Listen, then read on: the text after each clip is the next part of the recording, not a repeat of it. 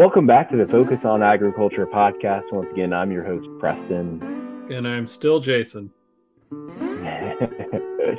Jason, uh, kind of a interesting podcast interview today. I, I liked it because it was a little different than our normal, you know, ag science production topics. Although it definitely applies to that. Yeah, absolutely. You're right, Preston. I, I agree. I think this was a definitely something a little bit different for us. We haven't delved into the political arena from way back from about our third episode or something like that. We talked to the Secretary of Agriculture in Illinois.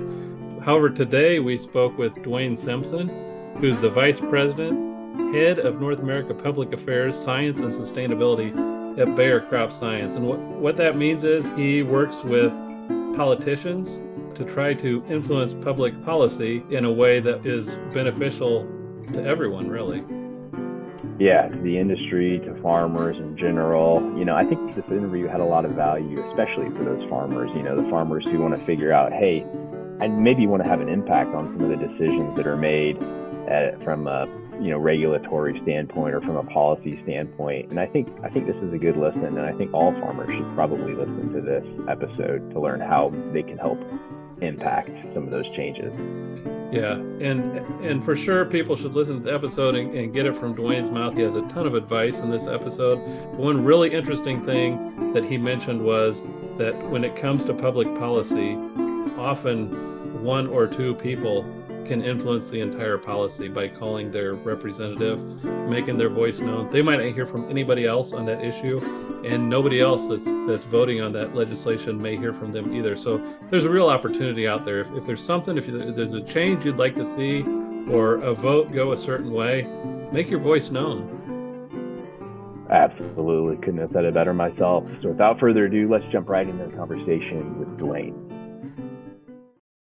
Welcome to the podcast, Dwayne. To kick things off here, could you tell us a little bit about your background, your work history, and what you're up to now?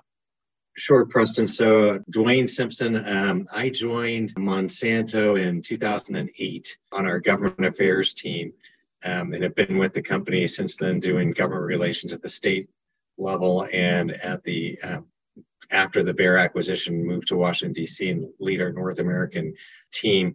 Uh, today, my team has expanded. It includes public affairs. Um, it includes this, um, sustainability. It includes um, some science issues. So it's really about policy development. It's about direct engagement with agencies that deal with our, our issues, and it's about indirect engagement through our farmer customers and ag retailers with government around policy. And so coalition building those types of things. Um, I'm originally from Kansas. Uh, went to school in Western Kansas out of Fort Hays State. Uh, worked on a political campaign the year I graduated college. Uh, went to Topeka and um, went to work in the state legislature. Spent uh, eight years on staff for members of leadership in the legislature there. I was and learned uh, just about every issue you can imagine, from corporate hog farming to anything you can think of. Went from there to after I got married and got a mortgage, decided that having a career that was required somebody else to win a primary election, a general election, and a leadership election every two years in order for me to meet that obligation was probably unwise. And so, um, found a job at a trade association, uh, leading leading their lobbying efforts. Um, it was a Kansas Grain and Feed Association, but we also work with ag retailers. We work with the biotech industry. We work with the the uh, biofuels industry, and we work with um, the pork industry.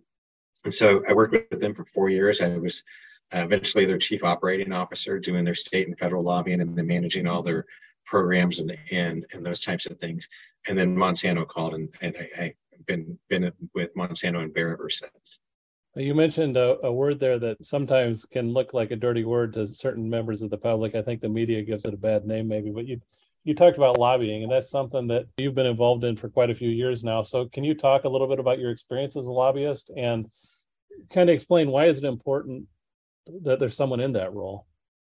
Sure. So, so lobbying is a, a term that, yeah, not just the media gives a bad name. Sometimes lobbyists give themselves a bad name, but in in its shortest form, lobbying is taking advantage of the constitutional guarantee for your right to redress government for your grievances. Um, that's not really what we do. We spend our time, for the most part, responding to government um, proposals or reaching out to government to to try to change policies that impact our company's ability to bring products to market, um, to keep products on the market, uh, those types of things, or to you know help our customers when it comes to expanding or um, or building new markets and, and those things like that. So if you think about biofuels and the renewable fuel standard or E15 year-round E15 or aviation fuel, those types of things. Those those are examples of expanding markets, international trade. Um, you know, and of course we did a lot of work during COVID, uh, just keeping keeping the doors open. You know, making sure government didn't didn't stop the the um, the business from from being able to provide things to farmers. So, you know, a lot of a lot of a lot of bad press comes from lobbyists, but but the reality is it's really about building a relationship with policymakers that you know a trusting relationship and being information providers and then really connecting um, connecting people that live in their district uh, that are impacted by the things they're decide they're making decisions on connecting them so that they can see real world consequences of what it is they're thinking about doing. So i would imagine just the average politician in washington for instance you know some of them are from an ag background if we if we use ag as an example but a lot of them probably aren't and a lot of them they probably try to have staff members that help them understand some of these issues and things but i imagine the the lobbyists really serve a purpose also in helping them think a little bit more holistically about an issue. Yeah when, when you think about it and this it's the same is true at the state level too so state and federal um, you know 2% of the american population is involved in agriculture. I would suggest that elected officials, that number is probably a little lower than that. Uh, some of them have some connection to agriculture. They're a generation removed or two generations removed from the farm. But there are there are legislators that are serving in both in Congress and at the state level that, you know, they're five, six generations removed from the farm. And you know, for them to to really understand what's going on in agriculture, they'll have a staff person that has agriculture and environment and two or three other topics that they're responsible for briefing the member on. And those people will seek out experts in, in each of those fields.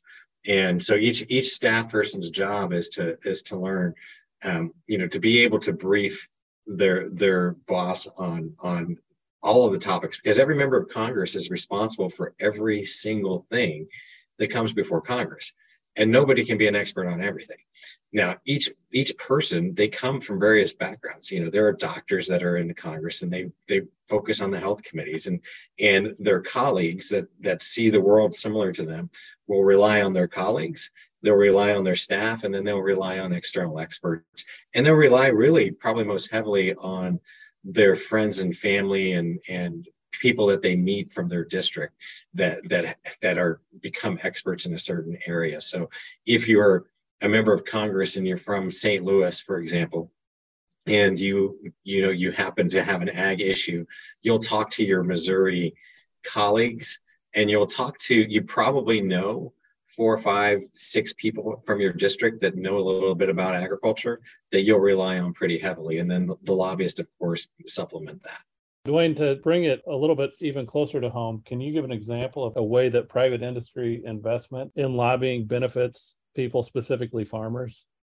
Yeah, I would, I, I would argue that I could probably spend the you know another hour telling you all the different things we've worked on that that that help farmers. But you know, I let me take a, a couple minutes just to talk about what's going on at the state level around around the country right now. So um, it's more than 30 states last year introduced legislation that would restrict farmers' ability to use neonicotinoids. Um, a couple of those states wanted to ban it for ag uses.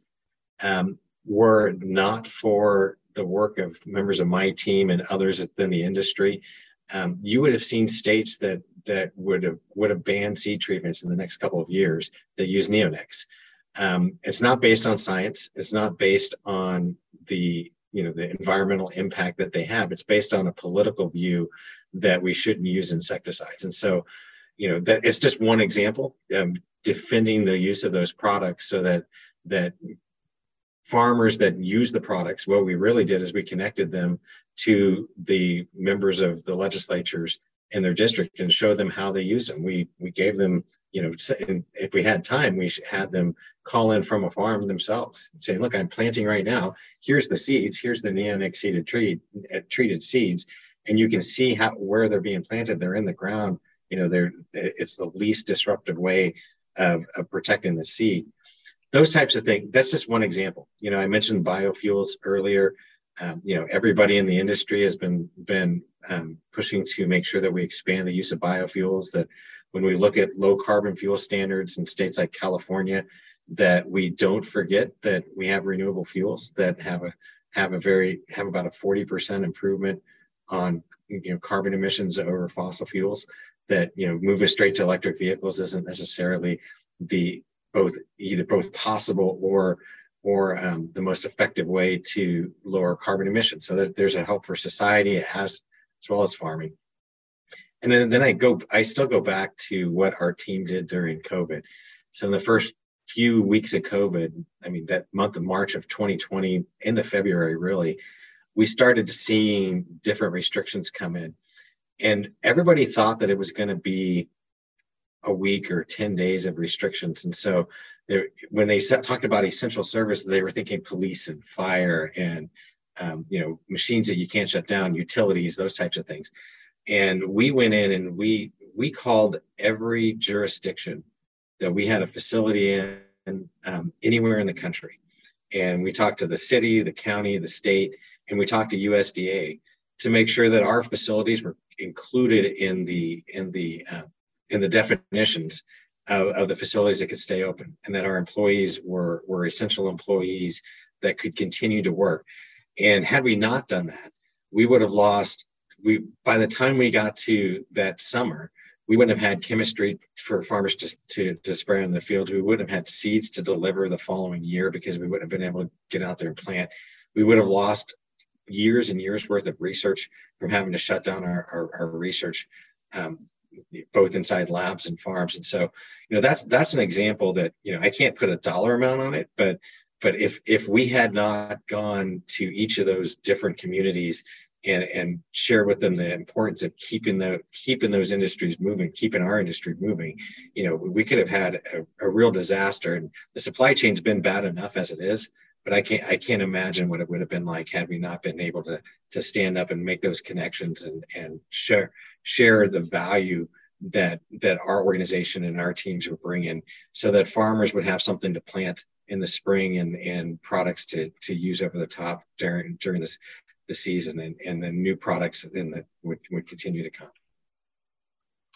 that's a good point, Dwayne. I really didn't think about that, but I just had a flashback to COVID era where farmers were, you know, pouring milk out or, you know, the the hog or the the pork that went to waste because of the challenges. It's such an important industry. When I think about history, you know, 80 years ago, maybe 40% of the population was made up by farmers. And today that's such a diminished proportion of the overall um, nation. So it's cool that you know folks like you are representing the industry in, in Washington. Um, so Dwayne, you've probably got you know your finger on the pulse of of uh, Washington better than anyone else. So I guess how would you describe the environment in Washington right now? You know, as it pertains to policy making affecting agriculture, and do you have any predictions or anticipations following the November elections? Yeah, so I, would say that trust is probably at an all-time low in in Washington, but it's not just Washington. I mean, it, the same is true across across the whole country and frankly internationally. Um, you know, there was a time when we trusted science. There was a time when we trusted um, universities, where we trusted corporations, when we trusted government to do what's in in your best interest. You trusted the nightly news um, when you would see, you know, some you know Walter Cronkite sign off you know people believed that that was the news and that was it. There wasn't the the whole conversation about things like fake news. Um, i think that's the biggest issue that we face in washington today is that nobody trusts anybody else here. And it, it's not nobody but it's really hard. And um, because of that lack of trust we have a very divided deeply divided um, country. And the country itself is deeply divided and you see that in the politics um, as a result, we've got very narrow majorities, and we've had very narrow majorities for a very long time now. And narrow majorities don't do a very good job of um, building consensus. You, you would think it'd be something different. You would think that you, a narrow majority would move to the middle. But what happens is that that people spend that entire two years trying to retake the majority or defend the majority and so you you focus on issues that that that resonate with your base and maybe make your your part of the the political equation a little bigger. And um and because of that you, you know it's really hard to get consensus on big things. Um, you know I, I would actually i'll give the biden administration credit and the congress they've passed more big legislation than i would have pr- predicted um, I'm not sure if it's all necessarily good for the economy. Um, you know, we've expanded the we've expanded the money supply in the U.S. over the last two years by 38 percent. You, when you do that, you, you, it eventually makes its way into higher prices. We're seeing that. We saw it in energy prices. We saw it in food prices. We see it in in uh, in rent and and you know housing prices and everything else. Um, on top of that with the supply chain issues that we have you're, you're seeing all those costs come through the system.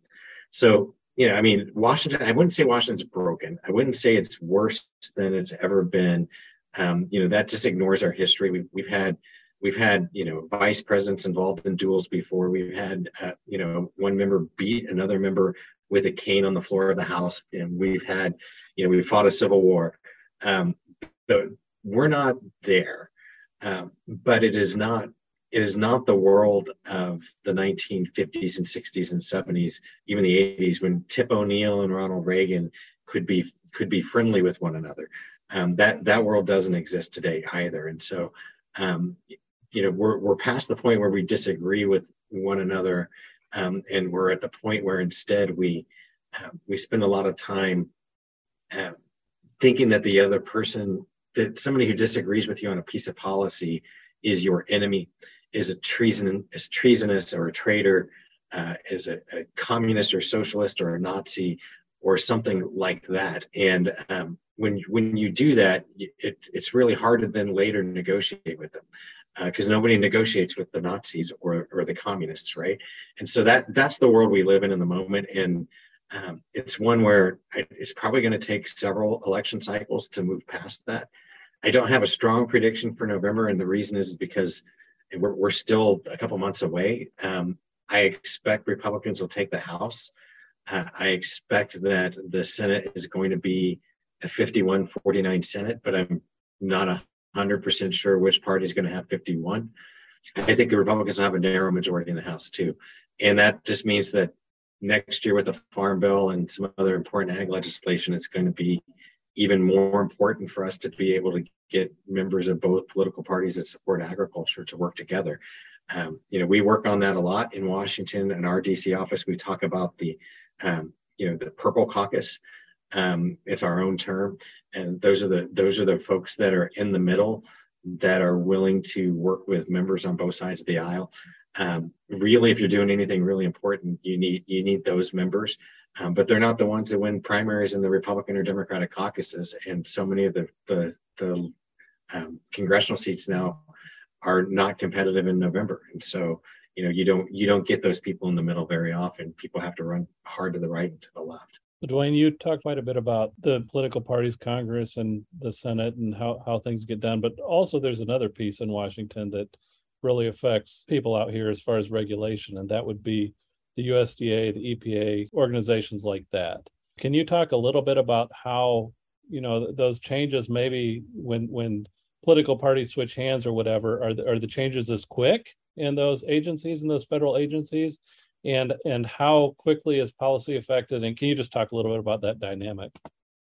Sure. So i would say that generally speaking the non-career staff or the career staff the non-political staff at EPA tends to lean to the left, and the career staff at USDA tends to be a little more um, to the right. And and it's it's not it's it's it's really more a matter of um, the each group based on on who when you leave you think about you leave um, you leave college and you go for a job and, and you think you want to go work for the government there aren't a whole lot of um, conservatives who leave leave college and say, you know, I want to go work at the EPA so that I can defend, you know, agriculture and businesses um, from from um, overregulation.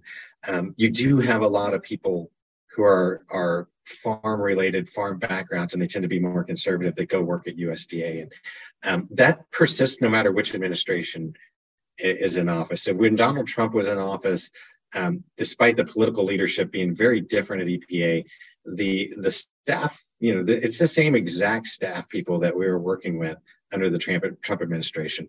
USDA is the same same story, just a slightly different different angle.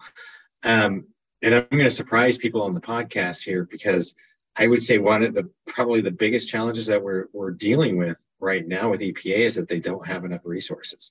Um, so here I am, I'm a lobbyist for for one of the largest um, pesticide companies in the world, and and I go spend time on Capitol Hill and talking to you know and, and with grower groups and others saying we need to increase the funding for EPA so they can hire more staff, and we need to um, we need to do that, and we're and we're going to pay more fees in order to make it happen. Um, that's that's probably the single biggest problem that we have is at, at EPA today is that we're having significant delays because they don't have the staff to do all the work that they're required to do in order to make it through and to make a decision and then make it one that survives litigation because that's the third part of the the equation that um, that is probably the the one that's the wild card is that so many people can file litigation against decisions from agencies. And and we have to not only get a product approved, but we have to do it in a way that that can survive, you know, whatever the whatever the next court's going to say. And so that that's that's probably the hardest part. There's so many things that are kind of counterintuitive, and that that's one of them. I would, but you're right. I would never expected you to say that we need more staffing at EPA, but that totally makes sense because there there has to be people there that are able to, uh, when you when you're working on a new label, that that are able to follow up on that and do all the approvals that need to get done. So yeah, it makes total sense, but not something I would have expected. Let me give you an example. So the um, the Endangered Species Act was passed 50 years ago. 30 years ago, a court for the first time ruled that EPA, when it was doing pesticide registrations, had to do consultation with with the uh, Fish and Wildlife Services and the Marine Services as part of endangered species. They couldn't do it on their own. They had to follow the Endangered Species Act like every other part of government does. Um, since that time, less than 5% of pesticides have made it all the way through the consultation process. The EPA, at its current path, its current current rate, would take about 1,400 years to put all the pesticides through the process um, you know, 1,400 years ago, I think the Romans were still in charge. Um, now, 1,400 years from now, EPA may still exists. That's the, nature of government bureaucracy. But, but you know, I don't, I don't think that we're going to be able to survive that long before we we get them approved. Uh, in 2007, the Congress um, mandated EPA to take the 700 most used active ingredients through the process by October 1st of 2022. That's two weeks from now. They um, recently told a court in a glyphosate case that they thought that they could get those 700 plus active ingredients through the process by the year 2040. Um, that's that's it's a resource limitation. That's if they've taken and redirected a significant amount of the resources away from approving new labels and approving new uses for products and and doing all those things so that we can bring the next generation of products to market. Um, the EPA has put together a work plan to to manage the Endangered Species Act and do those registrations that they're behind on. And they estimate that they need 900 more employees in the Office of Pesticide Policy. Today, they have less than 500. You know, the Congress is not going to triple the size of that office. Um, but we do need to increase the funding there. I think we're going to probably get another 20 some million, probably the largest funding increase in the current budget in the history of the EPA.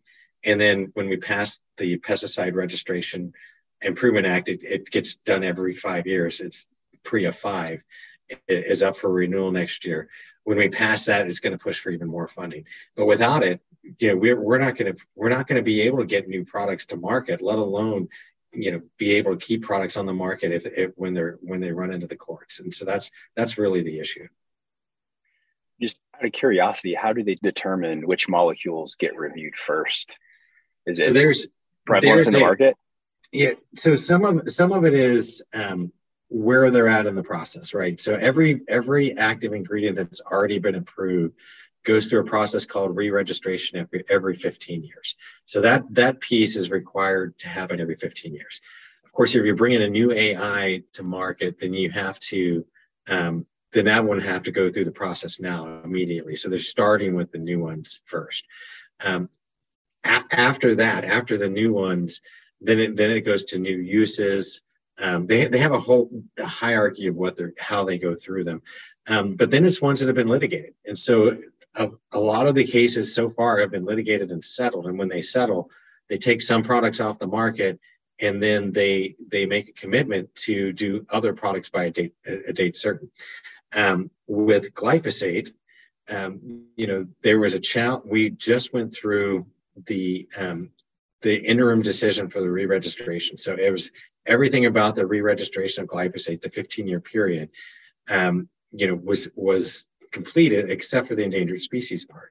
Uh, an NGO filed a lawsuit against that, challenged it, and the court said you can't do that. You can't do an interim decision. You have to you have to do the, the Endangered Species Act first, and gave them until October 1st to get it done. They went back to the court and said we think we can get um, glyphosate done in the next four years. And the court, can you give us more time? And the court denied that. Um, now they haven't passed the deadline yet, so there there may be an opportunity to do something more with it.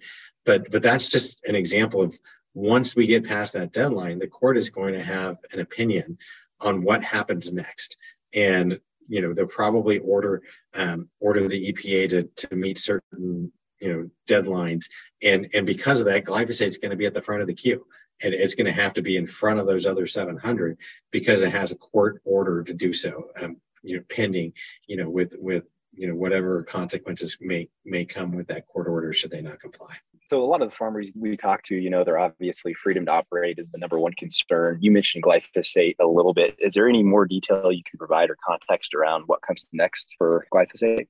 So glyphosate has a lot of things going on with it right now. Um, you know there's there's the ongoing litigation around around the cancer cases. Uh, there's the re-registration that I mentioned uh, a few moments ago, including endangered species. Um, and then there's uh, obviously the, the product registrations that are coming um, due for, for each individual product. So the re-registration is the molecule, but each product also has it to be renewed on a regular schedule, and those are those are going to come due here uh, in, the, in, the, next several months. And, and you know that's like a Power Max or Weather Max, et cetera. Um, and then of course you have you know things that are going on in states you know in, in various states where they're also trying to pass political restrictions communities that are doing that um, and limiting use around schools and those types of places um, and then international issues as well so places like mexico uh, you know, is banning the importation of, of glyphosate. It's impacting renewals of, of new bio, of biotech crops that they have stacked with a Roundup Ready trait. So there's a there's a whole host of issues around glyphosate. I'll start with the litigation.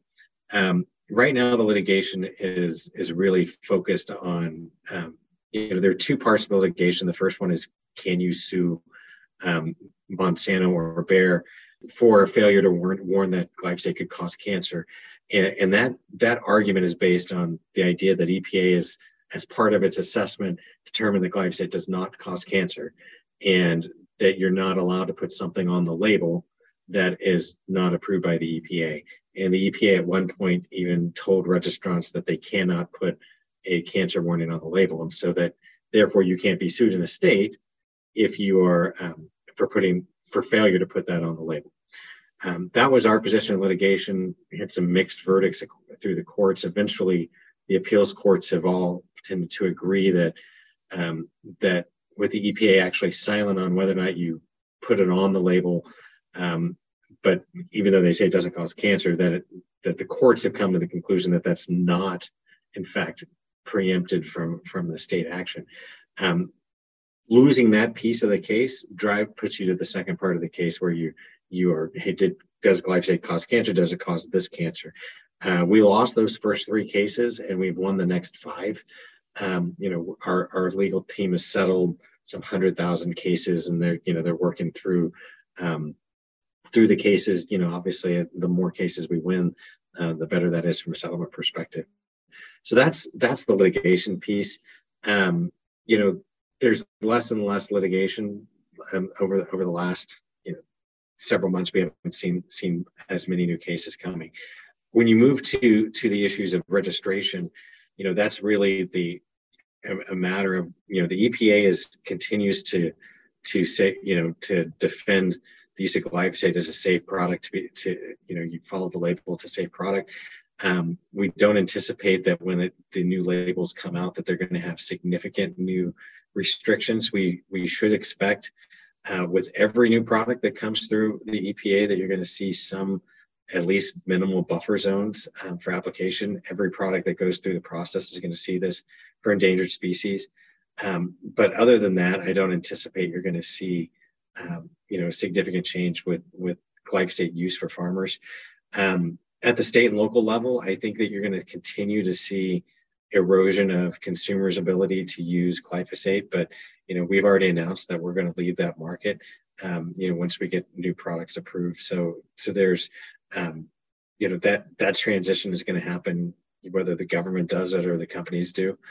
Um, and then when, in the international world, you know that one's that one's probably a little more complicated. There, you know, there are multiple places around the world that have considered glyphosate um, restrictions or bans, or that are have a, a re-registration in the books um, that's that's coming.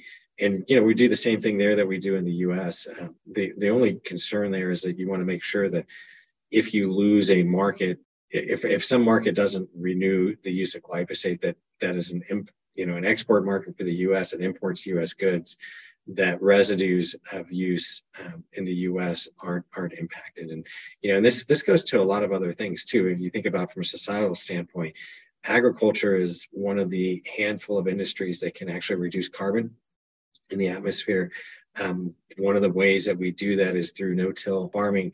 You you really have a hard time doing no-till farming and row crops without the use of glyphosate. And so, you know, glyphosate is really central to a number of governments around the world's plans on how they're going to meet their carbon commitments. And and in order to to for agriculture to do its part, on climate change, it's going to need to keep having that tool available. And that's one of one of the messages that USDA has been taking around the world to other countries, especially to Europe. Uh, that look, if you want us to be able to to help you meet meet these uh, these global targets, these Paris targets, um, you know, we need to use all the technology, including tools like glyphosate. Well, Dwayne, that's a that topic of glyphosate is one that is kind of a continual frustration to me when I look at it. I mean, here, here's a product that's probably one of the safer chemicals that, that has ever been created and most effective in, in what it does. And you mentioned how it has potential to reduce emissions. It does reduce it, not just potential, it's it's happening as as we speak.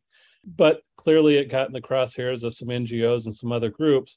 Is there a cautionary tale there? Is there something that we can learn from this experience that in the future maybe we can better protect a product like Roundup?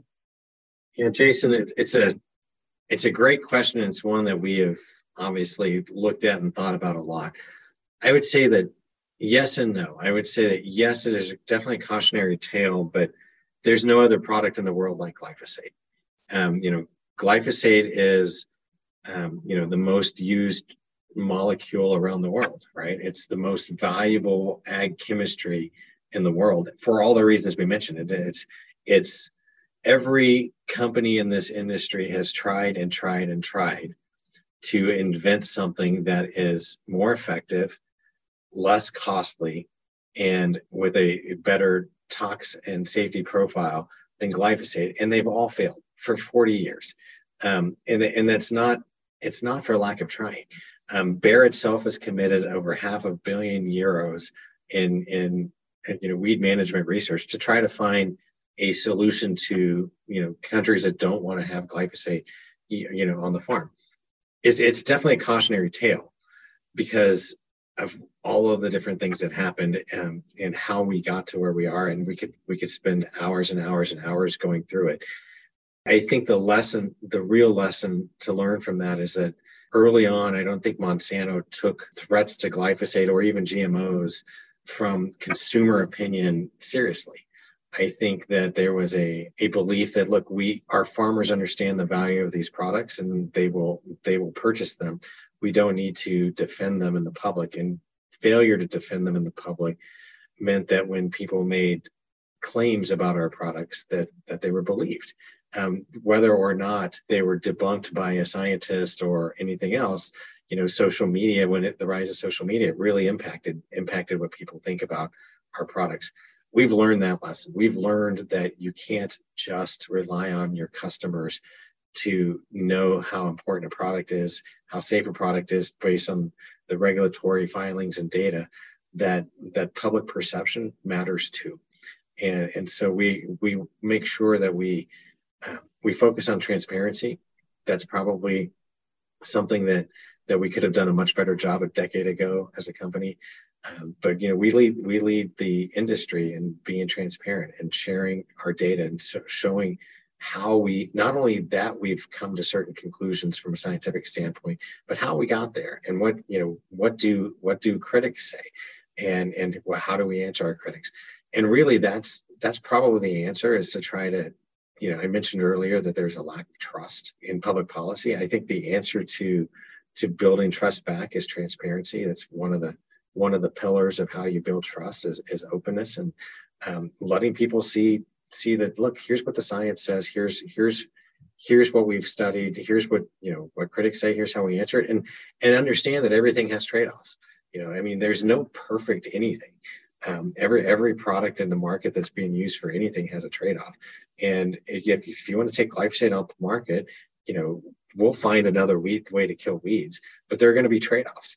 And and those trade-offs include you know maybe a, a, a worse tox toxicity profile, or they include, you know, having to use multiple chemistries in order to kill the same weed, or they include significantly lower yields, so that you know you have to end up clear cutting land in order to to grow enough food to feed feed the population, and it includes you know releasing carbon in the atmosphere. That's a lot of trade-offs for one product, but you know there's trade-offs for every product out there, and that that's really probably the biggest lesson is that look, it's not that we can't use a product or defend a product that you just have to make sure that the public understands what all the trade-offs are from from making those decisions. And, and then the public's going to make a decision and you know and we'll, we'll learn to live with it one way or the other. Nicely said dwayne another question for you though. So when you consider the future of agriculture i guess from a government affairs perspective what excites you most? And then along with that are you still net positive net optimistic when you do make those considerations? Yeah, so it, it's interesting because a lot of times when I talk talk to people or I give a presentation, um, I, I, get the I get a lot of feedback that man, you, you, got a real negative outlook on the world, which is which is funny to me because I, I actually I'm I'm very I'm a very positive person. I I believe that you know that our best days are ahead of us. I'm, I'm excited about where agriculture is going. I think that the future of products like um, short stature corn, you know, smart the smart corn system using using data um, and what that can do. Um, you know, the the future of gene edited crops. I mean, I I really believe that the future of, of agriculture is going to change dramatically in the next decade, and it's going to take a significant amount of work um, by our company, by the industry, by farmers, um, by everybody involved in the public policy process to make sure that those innovations are available for farmers to use. Um, and that's that's really what gets me up every day is, is the idea that that hey we've got some really cool things coming um, you know we've got to defend the products that we have in the market today so that farmers can continue to produce today but the products that are coming and what's what's next and around the corner are, are really exciting. And, and when we, to get there, in some cases, you know, policies are going to have to change. Um, and in some cases, it's just a matter of making sure the policies don't get any worse. And so those, that's really where I spend my time on that, that, you know, why do why I get up every day, what I spend time with my team on is you know where where can we make the biggest difference and how do we make sure that all of that that money that we spend in research and development you know we're we're the single largest company when it comes to r&d in agriculture that when we do bring these new products to market can we can we do so in a way that that isn't um, that the government it does its proper regulatory function but it doesn't unnecessarily slow down products from getting to the getting to our customers well, Dwayne, we usually start to wrap up when we ask about your perspective on the future, but we do have a couple more topics. I think that, you know, we, we have you here. I'd like to take advantage of your kind of, you kind of get your finger on the pulse of what's going on in Washington. And so there's a couple things that have been going on recently. We're sitting here in September of 2022 when we record, and recently Congress has passed the Inflation Reduction Act. I, I, probably could have some debate about the naming of that and, and what it's actually going to do, but maybe you can give us a, uh, a little preview. How do you think that'll affect farmers? Well, Jason, I, I, I don't think it's going to reduce inflation. Um, I, and and candidly, neither does Congress. Um, they it, it is literally the Build Back Better bill, um, only smaller, and with a new title. Um, there's you know 30 billion dollars put into USDA. Uh, a lot of that money today is going into conservation programs and towards grants and other things that will be focused around around sustainability and climate change, um, both from a resilience standpoint and from uh, you know carbon sequestration and other other types of um, opportunities. The farm bill, though, is a year away, and when the farm bill comes, that money is in the base now, right? And so when you have new money in the base, that means it can be spent a lot of different ways. Um, I would expect that Congress is going to really direct how USDA spends most of that money that that USDA just received, and and I expect that farmers are going to to start seeing look look. There's a consensus in Washington that that agriculture can be a very big player in climate change and there's a consensus that mandating agriculture to do things in climate change is, is a political loser. Um, and so the the answer to that is is to set up a system of, of incentives that that both uh, incentivize companies to build you know the measuring and reporting um, verification systems that are necessary and encourage farmers to adopt the the the ag um, you know practices that will actually you know make a difference when it comes when it comes to those sustainability issues. So i really think that's the focus. Um, you know when you spend that much more money again i mentioned a 38% increase in the money supply it's going to drive uh, inflation. You're going to you're going to continue to see um, you know commodities are priced in dollars. So there's you know whether it's in energy or whether it's in um, you know commodity crops and those types of things, you're going to continue to see a, a little bit of a floor created by inflation. I think that's going to last for it's going to persist for a while, uh, depending on how how hard the um, how much money the Fed takes out of the, the money supply. They they obviously have an impact on on reducing that. Um, and I, and I think you're going to see that continue to go around the world too, because other countries are doing the same thing.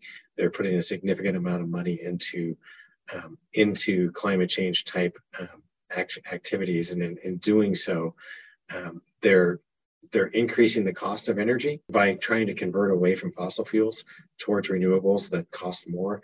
Uh, they're subsidizing those costs.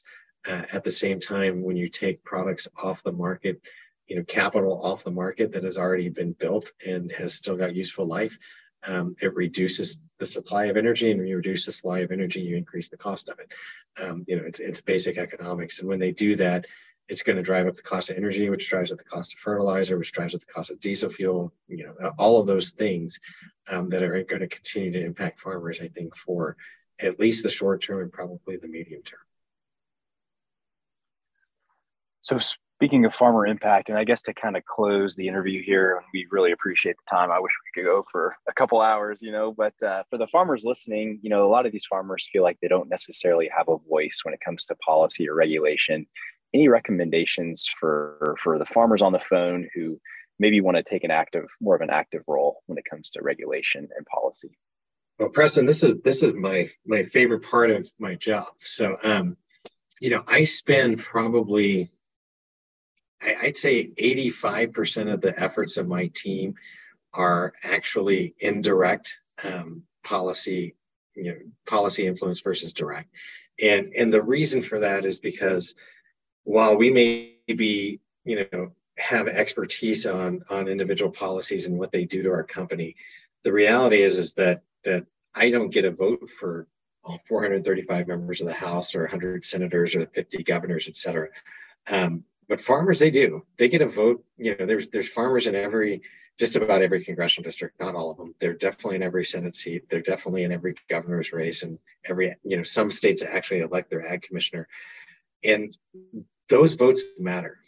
When I worked on this, the legislature and the staff in the legislature, I, I can't tell you the number of times I would see a bill go from failure, passage to failure based on a single phone call of a single constituent.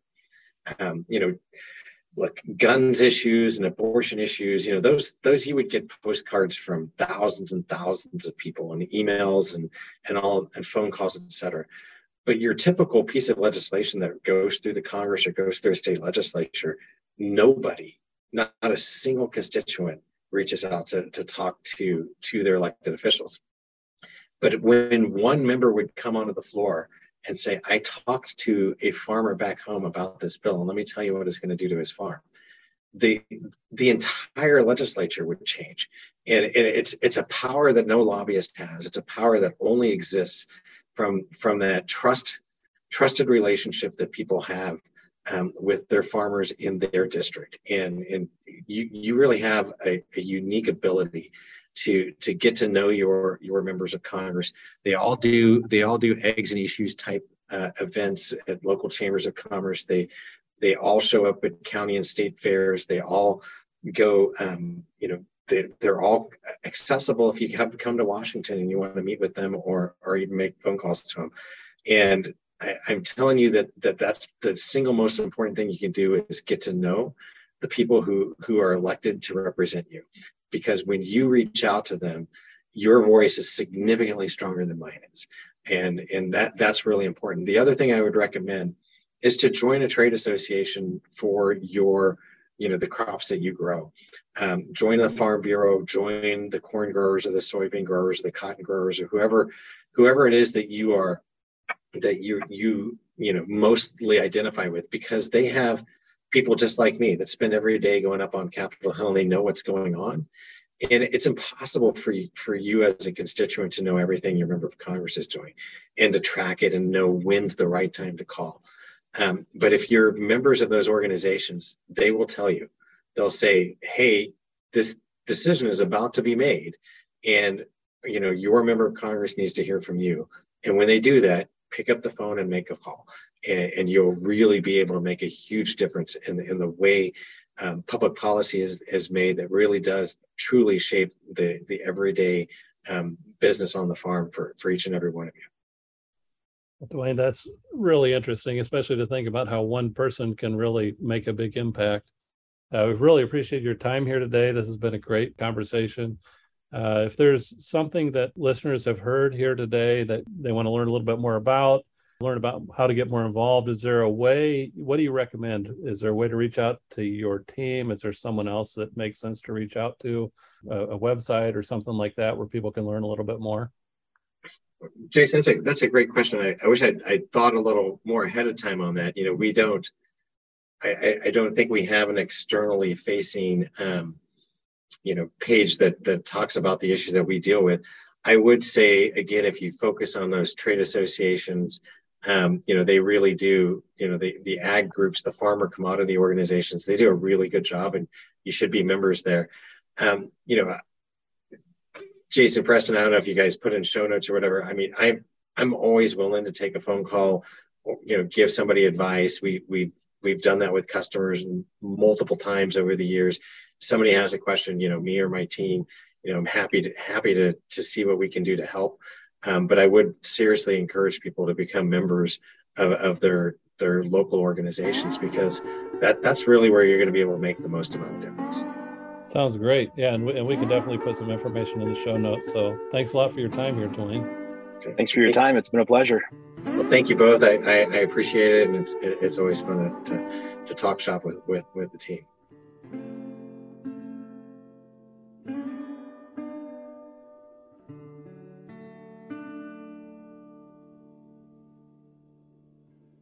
The views expressed on this program are not necessarily those of the program hosts or their employer.